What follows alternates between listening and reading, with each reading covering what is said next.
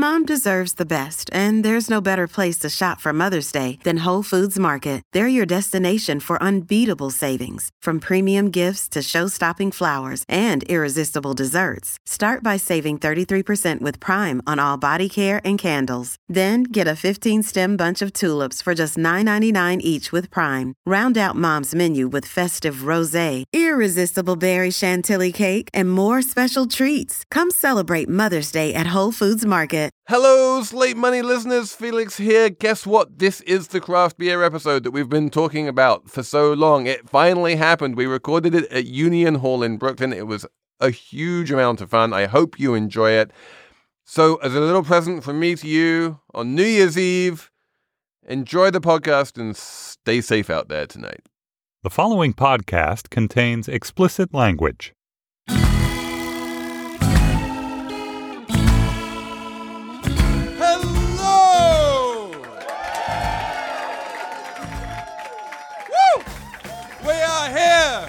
Brooklyn in Union Hall. Not actually live. This was recorded a couple of weeks ago, but we are in Brooklyn. we are drinking beer. We are talking about craft beer. This is Slate Money. I'm Felix Salmon Infusion. I'm here to talk all about craft beer all night with some amazing guests. We do have the entire Slate Money crew here. First and foremost, the one and only Cathy O'Neil. Author of Weapons of Math Destruction and generally the best person in the world. We also have Slate's Money Box columnist and general Slate Money sidekick, Jordan Weissmann. I my official title on the show is chopped liver, apparently. Jordan is the is seriously the guy who made this entire show happen, who cares about craft beer. We are going to be talking about craft beer, what it is, why it is, what's happened to it, the whole reason why we've managed to devote an entire episode of Slate Money to it. We're going to talk about whether it makes any sense from a business perspective now that everyone and their mother is drinking beer and making beer. And we are also going to be talking about the regulatory aspect of things, which honestly is not boring. Stick around for that because it's kind of the most interesting bit. But first, we need to get the uh, first two amazing special guests on stage. Now, I'm pretty sure you've heard of um, Harpoon Brewery because you're all beer nerds. And so we have the uh, CEO of Harpoon Brewery, whose name is Dan Kenary. Come on out. Thank you. Thank you. Dan, you you um you founded and own and generally are responsible for this operation. To some extent, absolutely. Yes. Many years ago, 30 years ago, we started Harpoon. And um, and on top of that, we have Steve Hindy of Brooklyn Brewery right here in Brooklyn. Up in Williamsburg. Steve Steve is is um, not only a beer maker but also used to be an AP war correspondent. It was good training for starting a brewery in Brooklyn. Okay, so this is this is basically the last bit of of, of um, me taking up space on the stage. Is I am I have in my hand here a pint of Brooklyn Lager.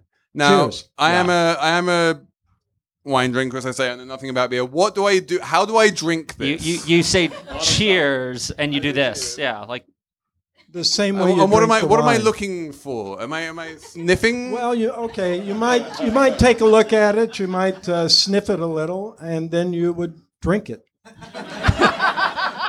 So we don't really stand on ceremony here in the beer world. No, we're in Brooklyn. We don't spit it out either. It tastes good. I have to say. I mean, I, Oh, I. I, I don't want to sound surprised about this because there must be a reason why why everyone likes beer. But um, Well, it's got a kind of citrusy tang to it. yeah, that's the hops. That ah, see now I'm learning something. That hops being one of your the A flowering uh, plant that uh, seasons the beer. Okay, so I'm so out of my depth already, but I'm going to try and barrel through this. This is a this is what is known as a craft beer. Right. What is a craft beer, and how is it different from anything which isn't a craft beer? This is actually sort of an existential question. I'm really curious. like, I'm really curious. Do you want to tackle that one? I, I'm going to be quiet this episode, like I said. But go.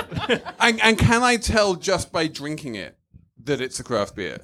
well, if yes. something which I just did, if I if I knew about beer, I'd be like, ooh, that's a craft beer. Well, you you- probably 80% of the beer drunk in America today is light lager beer. And if you took the top 10 brands of light lager beer and put them on a, a table without any kind of identification, you might have difficulty distinguishing one from the other. But craft beer has flavor. It has color, it has flavor, it has aroma, and it's very distinctive, and uh, you can tell one from the other. Okay, so the first hint I have that I'm drinking a craft beer is it tastes of something. Yes. I'm going to jump in and ask why do the big beer companies like Miller, Budweiser, why do they make such tasteless beers? What- why, why does 80% how is that optimizing not- anything? How how yeah, it, it, because we're economists here and we kind of think to ourselves, you know, that if you if I'm drinking beer, wouldn't it be obvious that I want to taste something? Maybe not. Well, uh, they make beer for the masses. The masses, so they they've don't want to determined taste- that uh, the vast majority of people don't like flavor in beer. They prefer a, a more tasteless kind of product. And obviously, they've gotten a long way with that. But we've really beat them back over the last 30 years. When I started Brooklyn Brewery and Dan started, uh, imports were 2% of the US market. 98% of the beer drunk in America was that light lager beer. Today, imports have grown to like 15%. Craft beer is about 15%. And so we pushed the light lager people way back. So, okay, no, I- no wait. have- next question. I have another stupid question. All right. Because But that's your last one. Jordan, no, Jordan has an entire segment of intelligent questions, but I have. A, I, this is my moment to ask stupid questions. First stupid question: um, the imports. If I'm drinking Stella or Heineken or Corona, are those not exactly the same tasteless light lager beers that the Americans make? Dan. Well, uh, I would not use the term tasteless because, you know, to their credit, the ma- these ma- major brewers brew to very high quality standards. It's just the styles are all very similar. And we, many years ago, really were very frustrated there was such a lack of choice. But yes, the answer to your question, they're all light yellow lagers. You go around the world, that is by far and away the lead style around the world. So consumers clearly have a real preference for light lagers but not all consumers. And what we saw all those years ago was, you know, you went to Europe and you could still find all different kinds of styles of beer, and you came back to the U.S. and it was not there was no choice at all. So the pendulum had swung way, way too far, and our job really as pioneers in the industry was to say I'm, this I'm is going to of jump in here We're and say push that it my back. favorite light yellow lager, because you, you're allowed to like that, aren't you? My favorite light yellow lager is um, Red Stripe, because it comes in a, like a fun shaped bottle, and the slogan and the slogan is "Hooray beer," Okay. which so, is just an awesome slogan for, a- for on a that lager. note, so yeah. For the love of God, When you were in Jamaica, yeah. you, yeah. Anyway, it's triumph of marketing. But so it has never been cheap to start a brewery, right? And you know, you guys, I mean, you're going on 30 years and you're about two years older than, I mean, Dan, you've been doing this for 30 years. You're about two years older than Brooklyn Brewery. Um, when you were just launching, how did you make the case to people that there was any future in this when there was very little market for anything but fizzy yellow lager? I'm curious, like, what was your pitch to people who were going to invest? It was a very steep learning curve. People had no idea basically what we were trying to do. I mean, you had urban enclaves where people, you know, folks had traveled and then maybe they liked Guinness or Bass Ale from England or whatever. So they, they were willing to experiment. But you really, it was a, a- explaining to them that beer was not just light yellow lagers. That was a real education thing, that it could be something very, very different. All right, so getting explain them to our me. breweries was the key part of it to kind of meet us and see what we were doing and having fun drinking beer. with Okay, us. so Yeah, it, it, it was a real struggle in the beginning. I, I remember a lot of very depressing nights in bud bars here in Brooklyn, trying to get bud drinkers to try Brooklyn Lager. What did you tell them? What did you Well, say? I said, you Do know, this that- to me right now. I'm, I'm here. I'm, I'm Oh, a bud Felix, drinker. yeah. I'm a drink. I'm, I'm drinking drinker. this. so the first thing I the first thing I will I will note is that you call it lager. Now you know as an Englishman I think well you have two kinds of beer. There's lager and then there's ale. And the lager is the light yellow stuff which doesn't taste of anything, and then ale is the stuff which does taste of something. And honestly, if I had to say, is this a lager or an ale, I'd say that was more of an ale because it tastes of something. So what? Why? Why are you calling this a lager?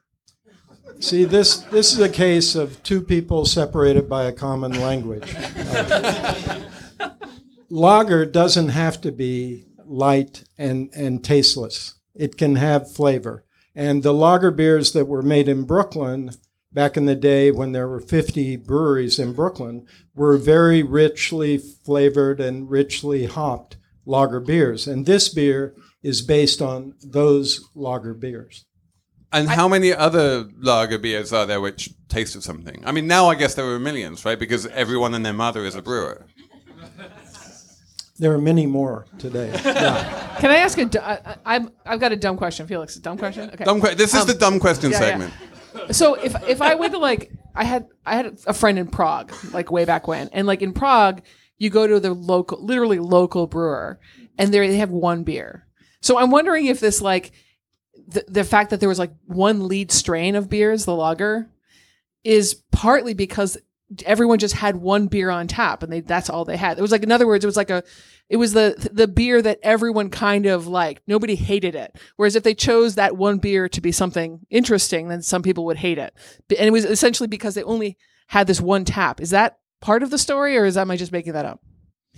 Well, I think that's the way it used to be. I mean, uh, it's it's a thrill for me to walk into a place like Union Hall and see you know 25 different beers on tap. I mean that that didn't exist in Brooklyn 25 years ago, uh, and that that So was like a it was a real battle yeah. to bring that to Brooklyn. Um but so, uh, so I'm assuming that the heyday of Brooklyn brewing is is is today. Just just going by this chart, which so we can all give a, a little baby round of applause to Steve here. I don't know if he gets applause for this or not, but you recently sold a quarter of your company to Kirin in Japan. that's right. And Brooklyn and, and Bloomberg wrote an article about this, and it came with a handy chart. I love I love charts, and I have the chart in front of me. It shows the chart goes like this. it sh- it, it's, it's basically a straight line. It's a straight line which goes up and to the right, and it shows the number of breweries in the U.S. And five years ago, in 2011, it's about 2,000. Um, then in 2012, it goes up to 2,500. 2013, it's 3,000. Um, 2014, 2015, it goes over 4,000. 2016, it's 5,000. We've have we have we've like gone up two and a half times to 5,000 breweries in the past five years. And Jordan is going to get into the economics of this, but like right now, there, there can't be a shortage of breweries anywhere, even not even in Brooklyn. Am I right? Well, I don't know about Georgia.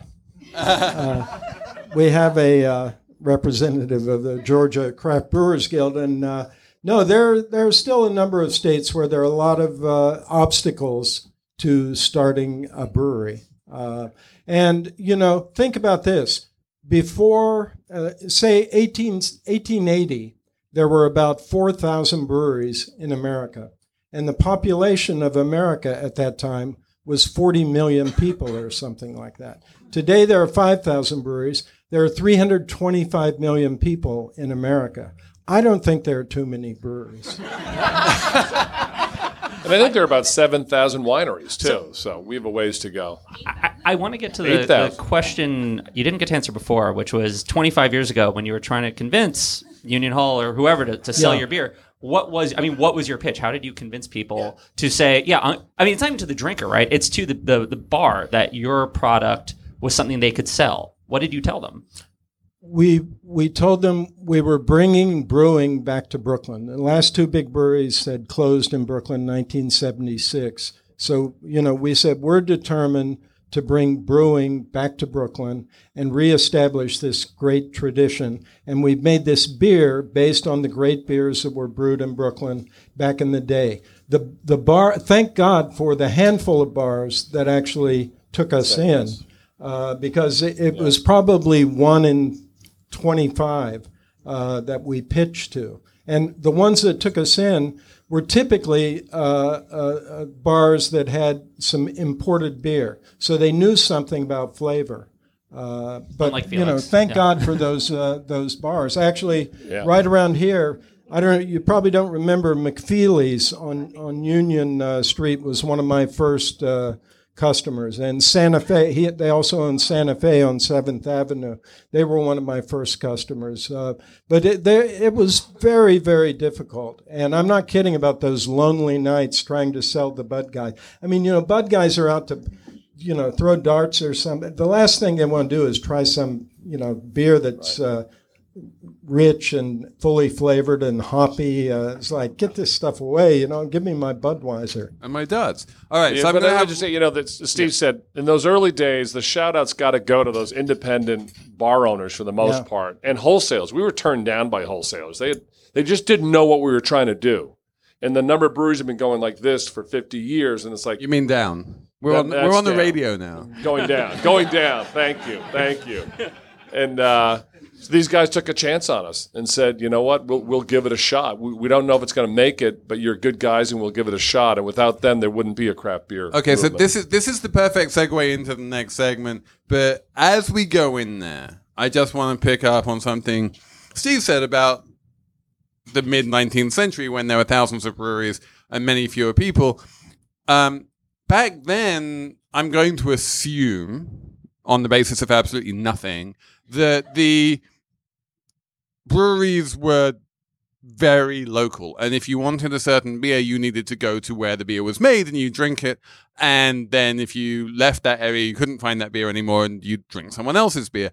Now you have brands and you just you know you're exporting your beer to Japan and I'm you know congratulations you're big in Japan but this whole thing about beer being associated with a locality like is, is there a terroir of craft beer I think there there are going to be all different kind of models, business models developed by craft brewers. Many craft brewers starting up today are are hyper local. They're really focused on the local community. There are some craft brewers that are national in the U.S. Some are focused only on their state. We happen to have had good fortune, which through just really luck uh, has taken our beer to Europe and Asia and around the world. The name Brooklyn uh, has been an incredible calling card, which is very satisfying to me because in the beginning, many people said to me, You're really going to call it Brooklyn? uh, but, you know, Brooklyn's turned out to be an incredible calling card for us uh, all around the world. And, you know, when you create a brand, uh, it kind of has a life of its own. It, it, it goes, it takes you places. And uh, I want to sell beer, so I follow my brand, and that's taken us to Scandinavia and uh, you know Brazil and Australia and Asia. I feel like when I was in Stockholm, that's all anyone ever drank was Brooklyn Lager. Am I right? We we sell a lot of beer in Stockholm. when I when I was Yeah. in Paris, they were obsessed with Brooklyn, which Yeah. is one of the reasons I don't like the Parisians. But that's a whole a whole other thing. Okay, so we are going to have Jordan's like nerding out on the business of um, beer and localities and whether the beer is a brand or a drink. Um, Apple Card is the perfect cashback rewards credit card. You earn up to 3% daily cash on every purchase every day. That's 3% on your favorite products at Apple, 2% on all other Apple Card with Apple Pay purchases, and 1% on anything you buy with your titanium Apple Card or virtual card number. Visit apple.co slash card calculator to see how much you can earn. Apple Card issued by Goldman Sachs Bank USA, Salt Lake City branch. Subject to credit approval. Terms apply. Dan is sticking around, and uh, we've got another Massachusetts brewer right here with us. We got Rob Burns from Night Shift Brewing in uh, uh, where where are you? Where's your hometown technically? Or Uh, Everett, Massachusetts. We're just on the fringe of Boston. all right. And so I wanted to have Rob on because we're going to talk about the we're going to talk about the business of brewing in 2016 um, as it now stands. And I wanted to have one like old timer, like big brewer on the craft scene. Dan, sorry, Dan. you know, and Rob's brewery is much newer. It started in 2012. But so I, I, I actually I want to start second off by just reading a few names. Um, Goose Island, Blue Point Brewing, uh, Ten Barrel, Elysian, Golden Road, Breckenridge, Four Peaks, Devil's Backbone. I'm wondering if anyone in the audience actually do you does anyone have any idea what unites all those? okay, uh, there are people adding. So yeah, I just heard someone shout "sold out," and these are all breweries that have been bought by Anheuser Busch InBev. Uh, all former craft breweries bought by AB InBev, and so we're at this point where there are more craft brewers than ever. More people are drinking craft beer than ever. But you've got these huge majors coming in, these the, the big guys like AB InBev, who are now kind of infringing on the scene and trying to buy their, you know, trying to buy up the biggest names. And so I'm I'm, I'm kind of curious, and I'm going to basically stop talking after this, is I just want to ask you, as people in the business, is this the best time to be running a craft brewery or the worst time now that you've got the kind of the the the InBevs of the world coming for you? Um, start Dan, since you've got the long view. You know, it's the best of times and the worst of times in some ways. We talked earlier that, you know, there's never been higher interest or excitement or, or knowledge about craft beer. Where certainly when you're talking about it versus 30 years ago is a sea change. But it's gotten incredibly crowded and confusing for people. And I think that's actually part of ABI and others' strategy, which is they really don't want people to know who's independent and who's not independent. And it's always fascinating reading at Harpoon. We became an 48% employee owned company two years ago. So that's the course that we've charted.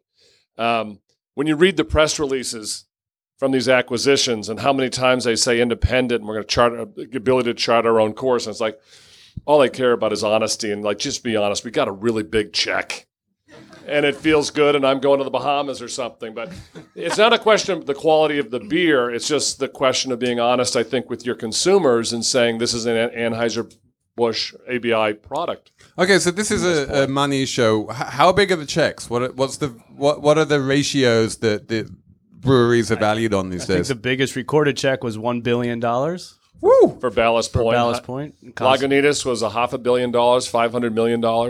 Um, Yeah, and that was only for fifty percent. 50%. So, So, there there are some very billion big numbers. dollars. Wow. I mean, is there what is what is the calculation there? Do you have any idea? I mean, like when you're cutting a billion dollar check for a craft brewery, I mean, what what is the business case for that? Can you? I mean, I assume you've been approached at points. You Oh, know? we were approached by all of them and the private equity guys and the um, with Constellation, they're, they're Corona. They have import Corona to the United States. They're they're really trying to build out a what they call a gold network of uh, distribution across the country, and they wanted to get some other really great brands. So when they go to wholesales, I mean, if you're Corona now already, you command a ton of attention. You layer on top of that some other really strong craft brands. All of a sudden, there's some wholesalers where in most cities have like three wholesalers, by the way, for all of us to get to market.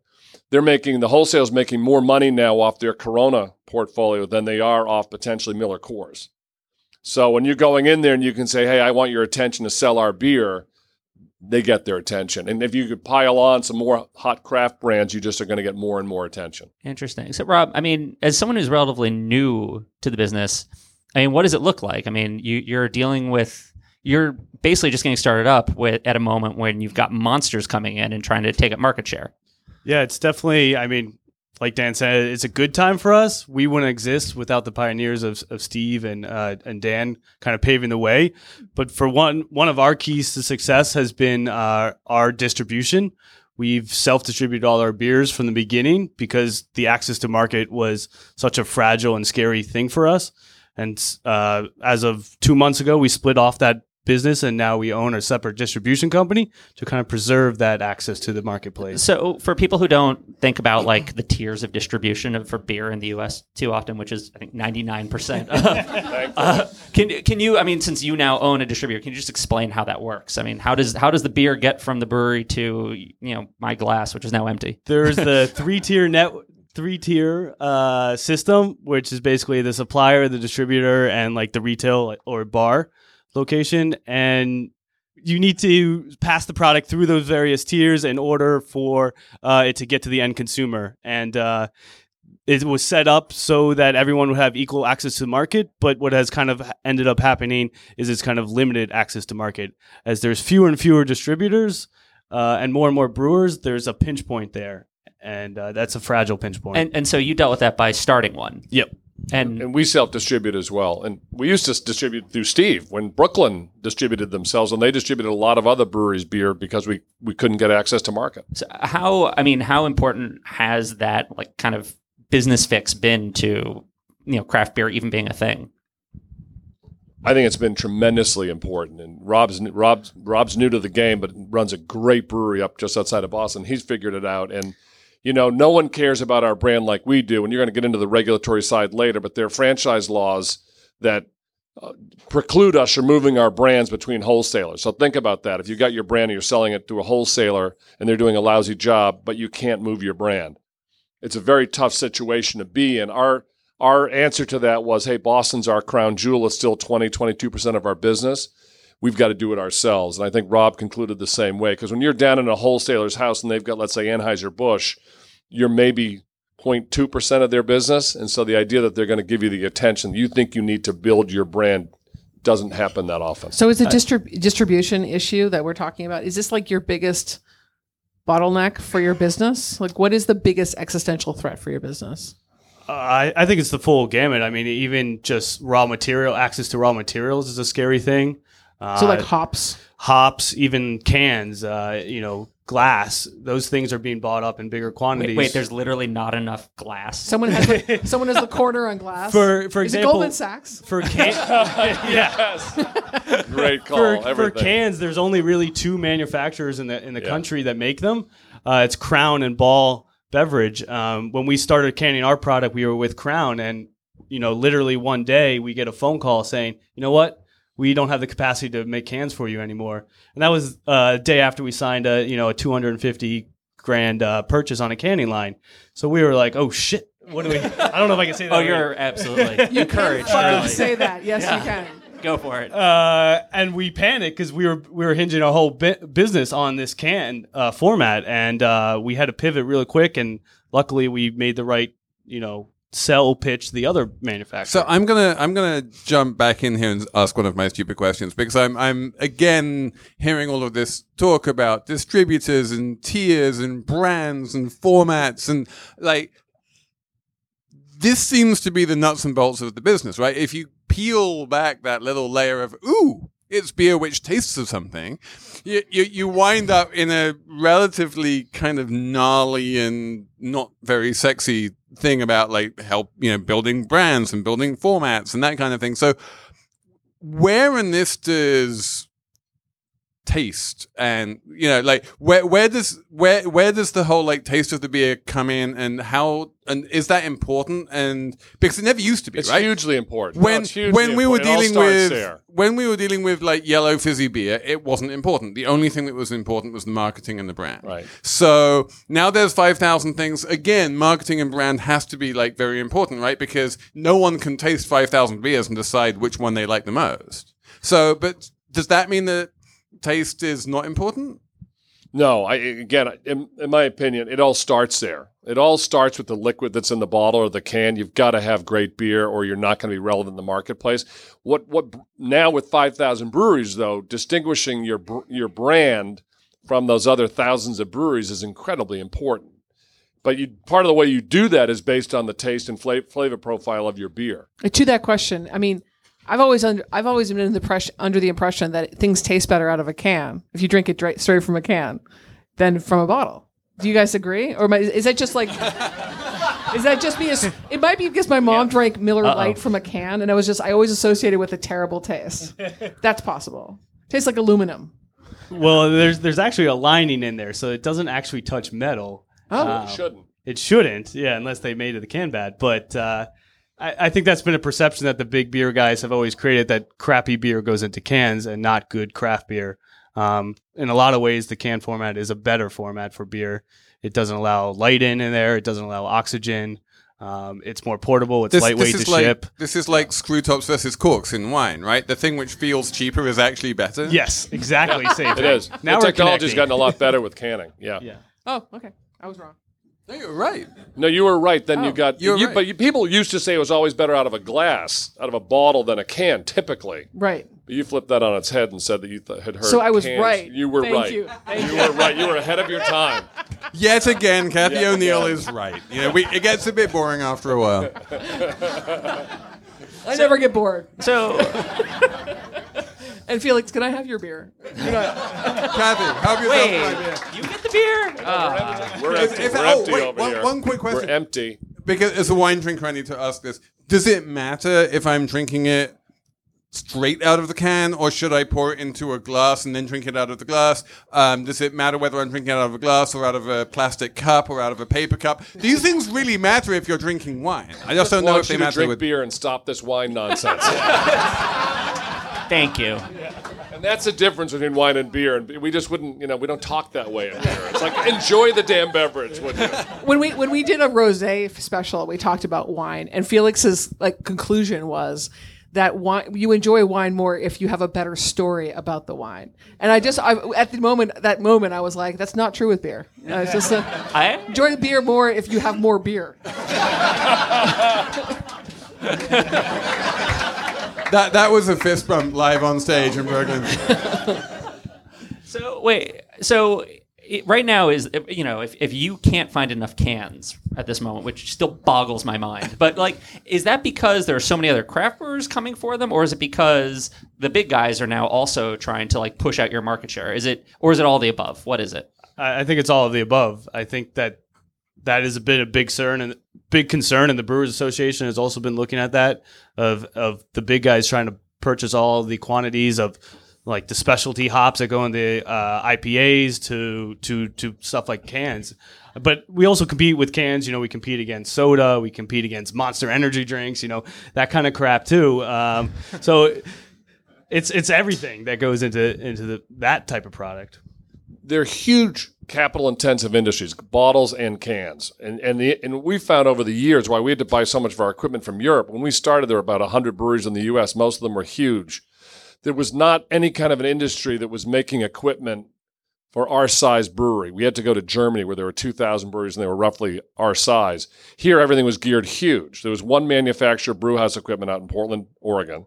So you just couldn't get it. So, and with cans and bottles, like the bottle, there were there were two and a half bottle glass manufacturer companies in the U.S. and two of them basically were in and out of bankruptcy. So there really was one supplier. So it's been it hasn't caught up to where it is now. You've had this incredible growth in the number of breweries, but the number of suppliers have just consolidated, gotten bigger and bigger, and they love just doing business with big companies. So I have another a, a- another shortage, and like two words that really terrify me: hop shortage. This is.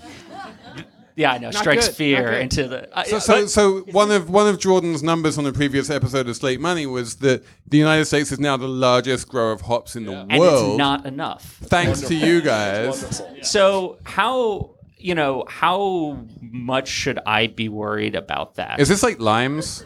yeah, is, Because there's a lime shortage as well. I worry about that for my Corona. you know. Corona, exactly. Uh, I, I, stop, the, stop the wine, stop the Corona. I mean, I think there's kind of two pieces to that to that question. I think first that hops are agricultural product. There's good harvest years and there's bad harvest years. yeah. Uh, shortages have been caused by bad harvest years, where mildew or drought or overrain has caused problems. Uh, I think generally though, the the brewer or the hop growers are planting more and more of the aromatic varieties that that craft drinkers really like, and they're ripping up some of these older varieties that that no one really cares because they taste like wood. Um, and rather replace them for ones that taste like pineapple. Uh, so I, I, I think from my perspective, there's still plenty of hops out there. When we started, that wasn't necessarily the case, but today I'm feeling pretty confident. There's a lot of breweries that uh, you contract brew uh, your you contract your hops years in advance. We have pr- ordered hops five years out, um, Yeah. which is a, Oh, a wait, and you- crazy oh, wait, thing. and you did that when you were how old? yeah, fifteen. No, uh, No, I mean, like, how old was the brewery when you started ordering hops? uh, Five years old? 2012, right away. Um, Like literally the year you started. Yeah, be- the first year we started, we didn't brew any hoppy beer. Um, one of the reasons was we didn't have any access to the good hops to make the IPAs that we wanted to make, so we didn't. We got to make like one or two actually that year because Sam Adams sold us some Citra hops, which was very kind of them. But that was the only way we were able to get our hands on that in our first year. Um, I don't. thi- I think you should be okay. yeah, The market's Thank response you. the hop supply is is I think it's going in the right direction. Another issue is it's a it's a two or three year cycle to bring hops. It's not like just planting grain in the spring and harvesting it in the fall. So it's a longer lead time, but in the, that's why it tends to overswing. But I think now we're entering a pretty good phase, don't you think, Rob? So It's a I, I fucking have, relief. Yeah, that's a that's a relief. I, I have one last question here about about the hops because one of the things I, I hear from beer people is um, a bit like what happened in, in California was that it came out with all of these massive fruity Cabernet Sauvignon, big fruit bomb, highly alcoholic wines, and there was a bit of a backlash. I'm I'm kind of feeling a backlash against the very hoppy IPAs, and everyone's saying that's easy, that's cheap. You should just, you know, the the craft is in the Burgundian Pinot Noirs. You know, the the craft is in the, the things where you don't just bury everything under a layer of hops. Is there going to be a an anti hop backlash? Is that a thing? I, I think that it's got a lot of legs on it. I mean, it's it's the number one style in, in the craft beer segment. I think it's like 25% of craft beers are hoppy products. Uh, you know, I don't totally love that. There's plenty of really amazing beers that isn't hoppy, uh, that doesn't get the, the right attention it does, but it is what people want, and uh, we'll, we'll continue to make them. Yeah, I gotta pay my bills. there's so much ferment going on. I mean, golden ale, the Kolsch, that category is growing at almost fifty percent a year too. So there are lots of people can find balance if they want it, and the certainly the double IPA, the big hop beers are out there, and I think they're absolutely here All to stay. a quick, a quick, really stupid beer question since I have like a beer founder expert. What is the difference between the golden ale and the lager? ale yeast versus lager yeast. And again, in the U.S. in the day, we would be asked whether our, our, what our whether our beer was a beer or an ale. so even here, it was not even lager versus ale. People didn't know what lager was, but it's a type of yeast. Lager's top fermenting yeast. It was not really identified until the mid 19th century, actually. So prior to that, really everything was an ale. But it's just different strains of yeast, and your stouts, your porters, all the different styles of beer fall under one of those two families. So, what? It, right now in New York, I quieted him down there. Did you Yeah, notice? right. You see that? you're good at that. Yeah. I So- thought we were like finishing This is up. this is a lot. Right now in New York, every bar you go to, there's a lot of sour beer. That's like the hit. There sour. I love sour beers. Ever like Go says whatever. I'm curious. How do you know when like the next what the next beer trend is coming? If someone is like really wants to be on top of like what's a cool beer that's being made, where would our listeners like be paying attention to? Is there like, a- Portland. Portland is that it? Like seriously, what's ground zero for awesome beer? I guess that's my question. Besides Boston, Yeah. uh, I don't.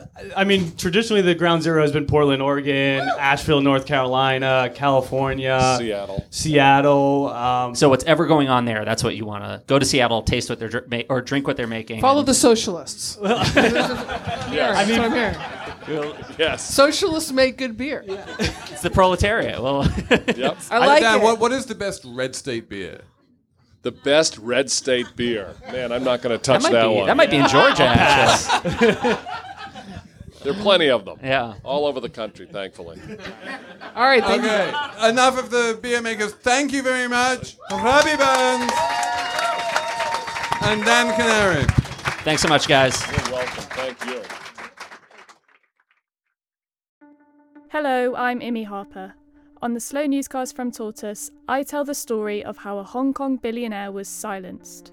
I got bombs thrown into my house. I got people came here, ransacked my computer. And I, I got people threatening me. I got this and that, but I'm safe. and what it reveals about the freedoms Hong Kong no longer enjoys. Listen to Hong Kong's rebel billionaire on the Slow Newscast, wherever you get your podcasts.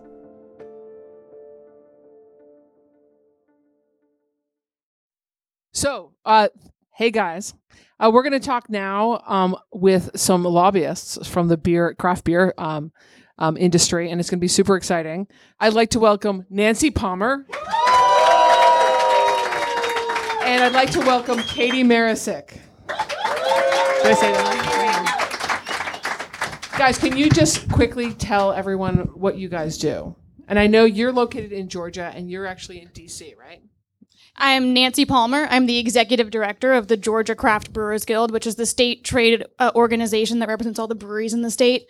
I also passed my first year sommelier exam nine years ago. Wow. So I am also a wine person that transferred to the beer world. I'm Katie Marisick, and I am the Federal Affairs Manager or the Manager of Federal Affairs, I don't always remember, for the Brewers Association. I represent all of the small and independent brewers in the United States. All of them? All of them. I have the best job ever. Also, okay, so here's the guiding question for me, guys. Um, and it actually has to do directly with Georgia. So I have a friend in Georgia. I visit my friend, and he knows I love beer. So he brings me to his local growler shop, which is this place. I've never been to anything like it because I grew up in Massachusetts and I live in New York City. Although I, I've heard they do exist in New York City, but I've never been to one. Growler shop is a place where really cute guys explain beer to you for as long as you want, let you taste things, and then you can buy growlers, which are these like jugs of beer, which they pour and then seal, and you can have like one per day for your entire visit to Atlanta. Um, and I was like, why the fuck aren't there growler shops in Massachusetts and every block of the country? And I just I couldn't I couldn't understand it. I was like, where are my growler shops? So I started looking into it and I found out that the laws around beer are crazy. Can you give me some examples of the craziness? Go ahead, you start, Katie. So it started with prohibition. Let's let's take That the was long the first view. crazy law. Prohibition was the first crazy law. Don't And- tell us why yet. Just tell us examples because we're going to get into why after the examples. So you may or may not know that the majority of well, that beer and alcohol laws are done on the state level. So we've got some fun stuff. If you're from Pennsylvania, until recently, you have never been able to purchase a beer in anything other than a case form. Uh, if you're in Maine, you can only get a growler filled if the growler is from the brewery that you're buying it from, which completely defeats the entire purpose of growlers. Uh, let's see. Can you In bring Georgia- your microphone just Oh, a little closer? yes. Okay, thank you. In Georgia, better? when you walk into a brewery, you cannot buy a beer. You can't buy a pint of beer. You can't buy a six pack of beer. You can't buy a beer at all. You also can't buy a sandwich. but you could buy an armadillo or like a T-shirt or right. This So in animal- Alabama, if you buy a beer to go, then you have to register your name and address for every purchase. No. Yes.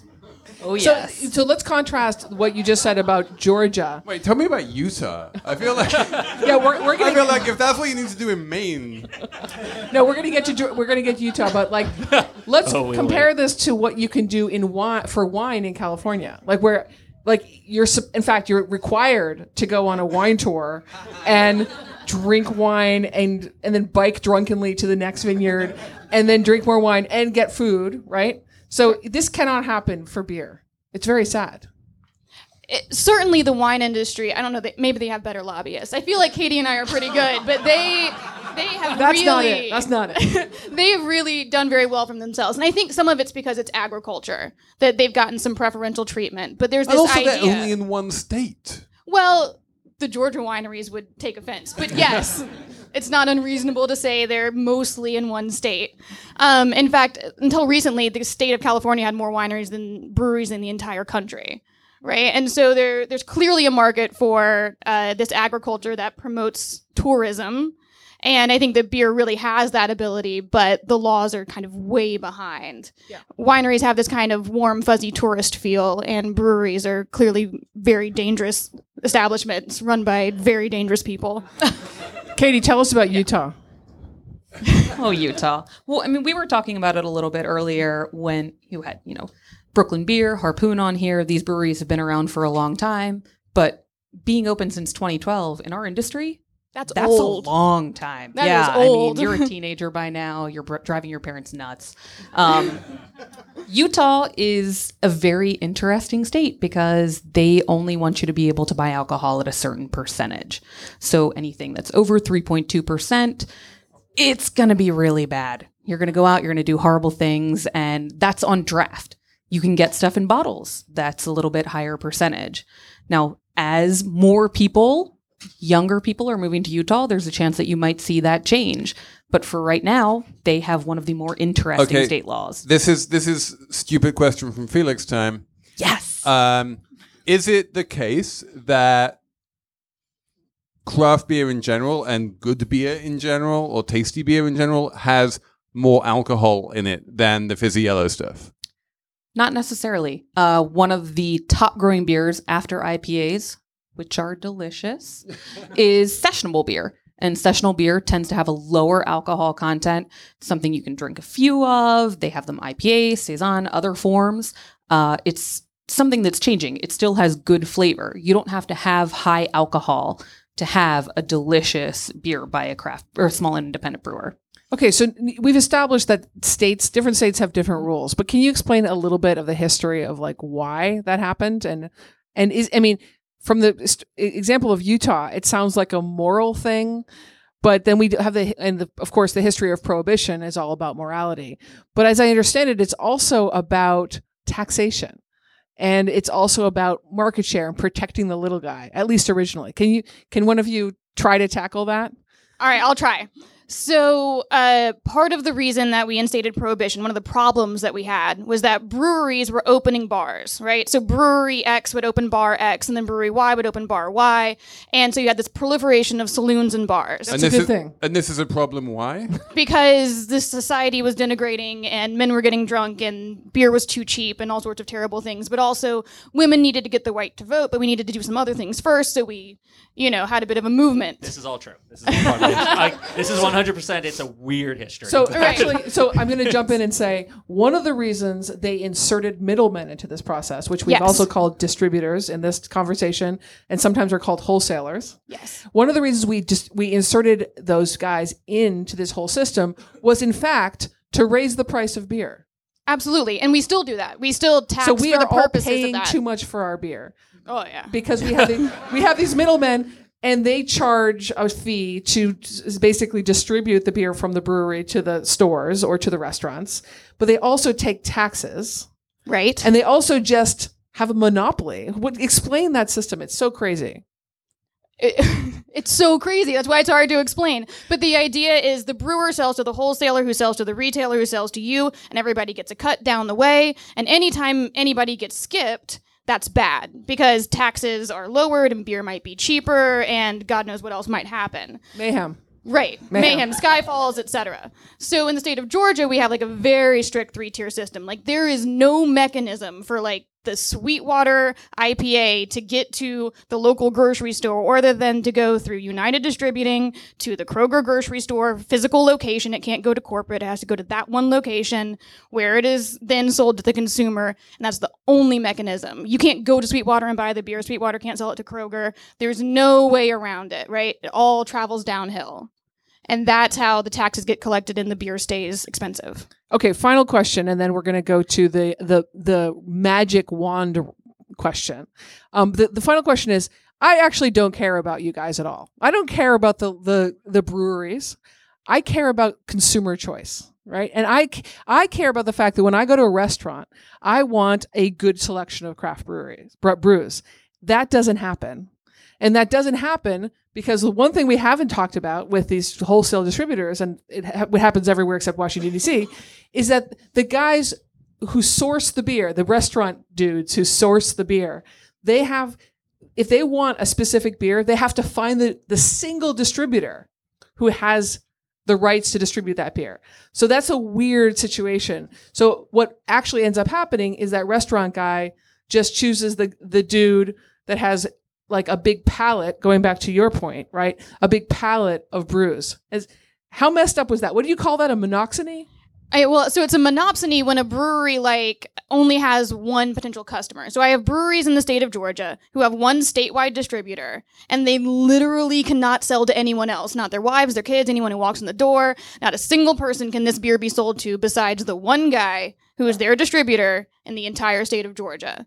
And that's it. And they can't get out of that contract. They can't fire that guy. They can't move, but they can be moved without cause. I mean, they can they can be moved. They just can't choose that. So they're basically having people work for them to distribute their beer, but they can't fire those people. Right. So it doesn't end up so much working for them. And it gives them no pricing power, right? Because it's in, Right. it's up to the distributor. How much the distributor wants to pay is how much they wind up getting. Sure. Yeah. And on the end again of the restaurateur or the store, they they would like to only deal with one distributor or two distributors. They don't want to have to deal with a long list of distributors because it's that many more of human relationships. Right. So you're getting you're missing there's kind of two sides, right? So there's one guy that one of my brewers can sell to, but then whatever retailer wants that beer, there's only one person that they can buy from. So they get the monopsony on one side, brewer to to distributor, and then they get the monopoly on the other side being the only place you can buy that brand for the retailer. And that's where you make a lot of money. A lot of money. as so it if turns I want to make a lot of money, I should just become a distributor in Georgia. Ah, no. A distributor You, anywhere in you the certainly could. But one of your problems is that you would only be able to sign up new brands. You wouldn't necessarily be able to poach anyone who currently exists in the state of Georgia. So you couldn't sell Budweiser or Yuengling or Corona or any of the wines or anything. You'd have to have an entirely new portfolio. Why can't you poach? You would have to have a lot of money. You're talking about like an incredible startup cost. Okay. So, uh, one distributor could sell the rights from one brand to another distributor. So, you could sell the rights for Corona from one person to another person without asking Corona or telling Corona. Um, and you can make money in that transfer. But This is Corona like British can't make money. footballers. It's a bit like it, actually. Absolutely. The British Yes. footballers just get transferred for vast amounts of money, and the footballers themselves never see Right. the money. Right, no, it's you're exactly- it's a lot so like that. distrib- distributors are like teams that that have their players, and they have like Right. Budweiser is like LeBron James. Right. Yeah. No, no, wait. LeBron James is my boyfriend. I, I, I got to give him a better brand than Budweiser. Anyway, last question. You guys are lobbyists, Mm-hmm. so you guys want to change the rules. If you had a magic wand, what would the what what rule would you change? I'm real quick going to go back to the other question that you Okay, just said. okay, though, you have to answer the magic wand I question. definitely will, but I don't want the consumers to be downplayed in this situation. Franchise reform is absolutely an issue that should be addressed, but there would not be 5,000 small and independent brewers in the United States unless you were out there asking to have that beer. Um, these bars, these restaurants that have started selling this product, they're doing it because people are asking for it. It is a consumer driven situation. So if you're in Georgia and you don't like the fact that you're not able to buy a beer at the brewery, say something. We've got the ability for Nancy, you know, Nancy can tell you how to reach out to people. She can tell you what Write a do. letter to your congressperson. Yes. Do that. Yeah, because that's Actually, clearly the tweet at number them. one That most drives me important crazy. issue facing a congressperson today. We are all going to need beer to make it Yes. through the next four years. We're- so you'd it be absolutely shocked. is essential. okay, Felix, do not downplay this. Now, building- where's your magic wand? We're building a little beer bubble, beer bubble right here. yeah.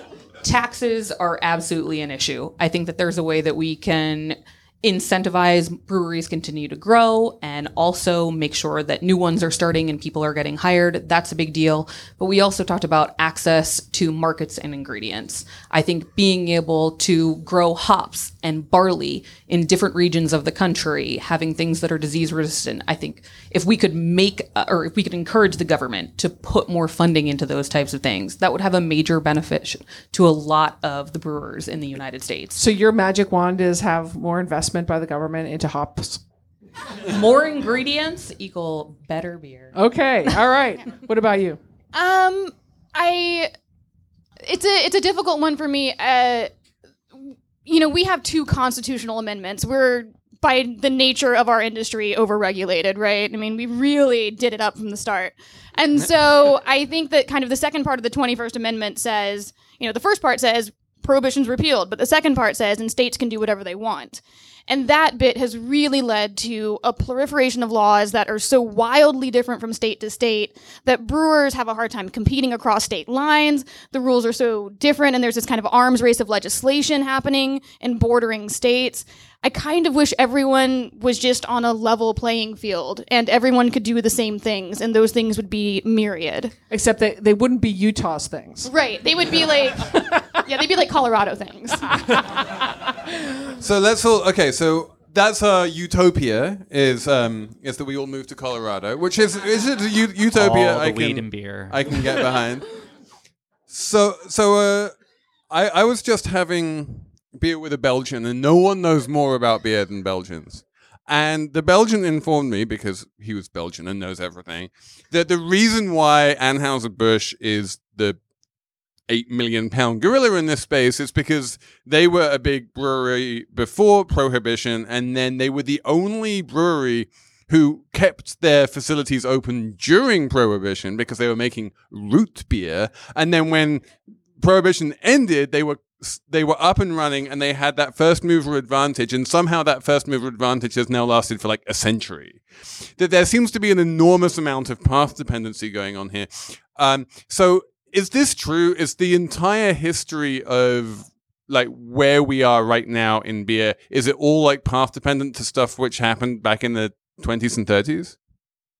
Uh, so it's kind of true, right? The the the time in the U.S. history where we had the fewest number of breweries, 1980.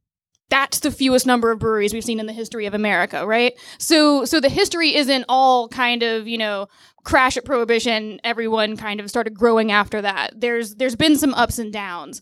But when we when we instated prohibition, the idea was that there were too many bars. So the idea was to keep breweries from opening bars, which is where we get tied house, which Katie mentioned. So breweries now can't own bars, and breweries can't talk to bars, and they can't influence bars, and they can't coerce bars, and they can't vaguely be in the vicinity of bars and things like that. You get tons of rules about this. And so the idea was that if you keep breweries from opening bars, then bars will be independent and they'll have a wide variety of product and they'll be locally owned, which is sometimes a rule, and everything will be better for everyone. And it's led to some of those things. You know, retailers do tend to be more independent, but it's also led to this kind of forced distribution system where these middlemen were meant to kind of re like kind of reinforce this like we're local and tax is going to be collected and this is regulated and these big bad giant brewers from god knows where are going to be kind of negatively influencing you know our Okay. hometown communities One one more one more econo wonk question here is um it strikes me as a wine drinker that beer is cheap because I drink wine and wine is more expensive than beer. But I hear a lot of this talk about taxes and stuff and you're and what I'm hearing is, you know, there's a significant price elasticity in beer and if we only made beer cheaper, maybe by collecting fewer taxes or getting rid of a tier of distribution or something like that, then we would all be drinking more beer and we would be happier. So, um, a, a quick like poll of the audience here, like just vocally, like how many of you do you think would drink significantly more beer if it was cheaper? And, and how many of you would drink pretty much the same amount of money if it was cheaper, but you would save money? This is like a public health nightmare right now. What's, what, what's the what's the what's the empirical answer to this question? I mean, Rob, do you think your beer should be cheaper? I don't. Right. I mean, I'm kind of on board with like you guys have already given it up. We know how much you'll pay for a six pack. Right. I don't see any like I don't see any reason. Right. We don't need to disintermediate the price. We just you know someone needs to be making the profit, and it doesn't necessarily need to be the middleman or the government. Maybe it could be the brewers. Okay, guys. So basically, what these lobbyists are saying is you're going to pay just as much for beer as you always did, and and and the promise of cheap beer is is is a chimera. We will never achieve it. This episode is brought to you by Progressive Insurance. Hey, listeners, whether you love true crime or comedies, celebrity interviews, news, or even motivational speakers, you call the shots on what's in your podcast queue, right? And guess what? Now you can call the shots on your auto insurance too. Enter the Name Your Price tool from Progressive. The Name Your Price tool puts you in charge of your auto insurance by working just the way it sounds. You tell Progressive how much you want to pay for car insurance. Then they'll show you a variety of coverages that fit within your budget. giving you options. Now, that's something you'll want to press play on. It's easy to start a quote, and you'll be able to choose the best option for you fast. It's just one of the many ways you can save with Progressive Insurance. Quote today at progressive.com to try the Name Your Price tool for yourself and join over 28 million drivers who trust Progressive. Progressive Casualty Insurance Company and Affiliates. Price and coverage match limited by state law. Questions. Hi. Uh, Hi, my what's na- your name? My name is Brendan. Um, I've been listening to the show for a while. I've actually been binge watching for the or binge listening to the show for the last uh, couple of months. Call God- me a masochist or Yeah, crazy. God help you. So, so um, on a, another podcast that I listened to, Benjamin Walker's Theory of Everything, there was a two-part episode over the summer called Sud Culture, in which they talked about the regulations for what determines the volume you are allowed to produce before you are no longer considered a microbrewer and you are considered a macro brewer. And by the same token, uh, luckily enough, when I was growing up, my best friend's dad liked to brew his own beer. So can you talk about what what what is a micro brewer in the purest sense? Craft brewer versus micro brewer. What is the difference? Absolutely. So you keep saying craft brewer. That's we we tended to use craft brewer, small and independent brewer. The Brewers Association doesn't define uh, craft beer. We define the craft brewer. So our thing is any uh, independent brewer who produces less than six million barrels of beer a year is considered a craft brewer. Now, six million barrels to some people might seem like a significant amount. Uh, Boston Beer, Yuengling Lager are just under 3 million. Somebody like AB InBev, just in the United States, is producing 100 million barrels of beer. So to us, there is a very large distinction between what is a craft brewer and what is a macro brewer. And what's a micro brewer? Uh, so technically, a microbrewer generally is considered fewer than fifteen thousand barrels. And then you get into nano brewers, which are microscopic. and you get into home brewers, which is you know in the basement or the bathtub, And etc. that's like one barrel. Yeah. Well, sure, but but it's it's it's to to Katie's point. You know, just the Anheuser Busch. Uh, plant just north of Atlanta makes about 9.5 million barrels a year. They make more beer in a week than all my brewers in the state of Georgia combined make in a year. Where did the number six million come from? Like, why is that the cutoff? So it was essentially based off of growth of the industry since Prohibition and within the 80s. Uh, when AB InBev and Miller were locally owned breweries, they were producing, or locally American owned breweries, they were producing uh, around 30 to 45 million barrels of beer a year in the United States. That number is significantly higher. So we just sort of did the math and multiplied it. All right. All right, my name's Cole. I'm from Baltimore, Maryland. Yeah. Can't believe you made it up here.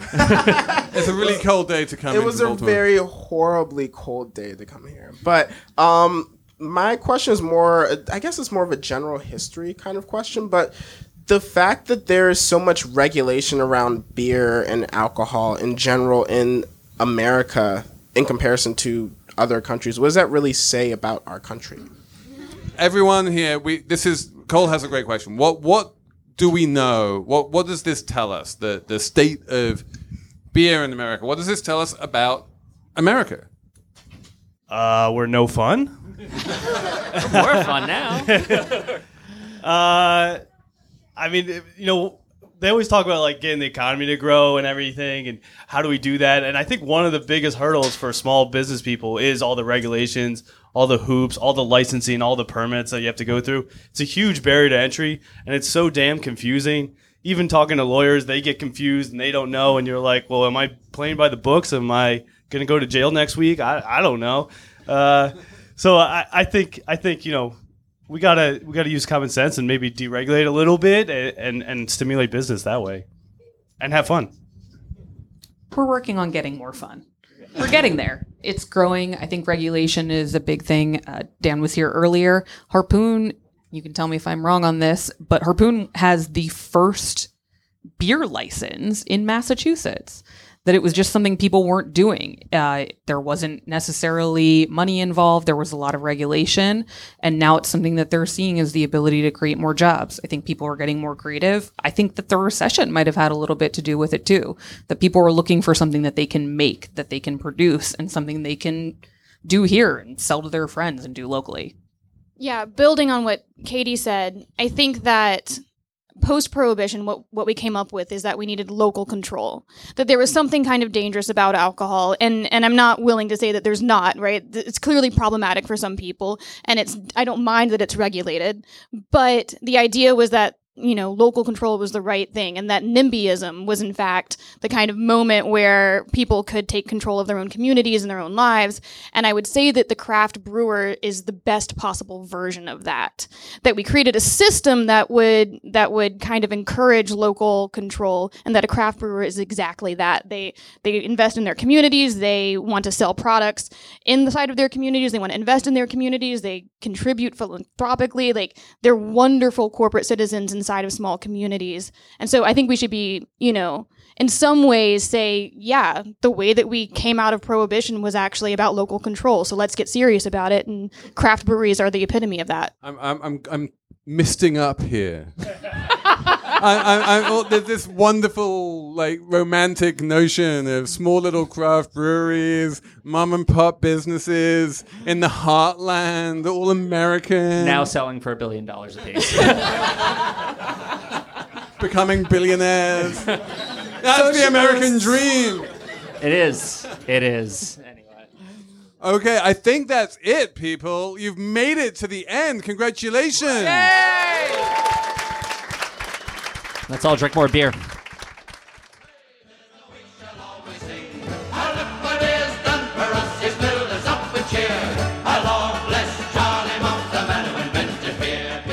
That was fun. So thanks again to our guests, Steve, Dan, Rob, Nancy, and Katie. Thanks to our producers, Vernon Williams and Zach Dynastine. And of course, to the executive producers, Steve Lickteig and Andy Bowers. The Panoply Network is at itunes.com slash panoply. And a huge thank you to Union Hall and their amazing staff for hosting us.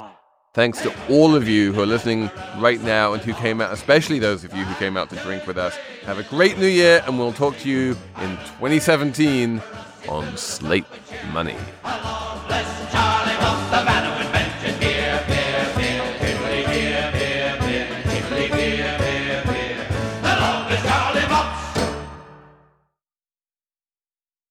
It's time for today's Lucky Land horoscope with Victoria Cash. Life's gotten mundane, so shake up the daily routine and be adventurous with a trip to Lucky Land. You know what they say your chance to win starts with a spin.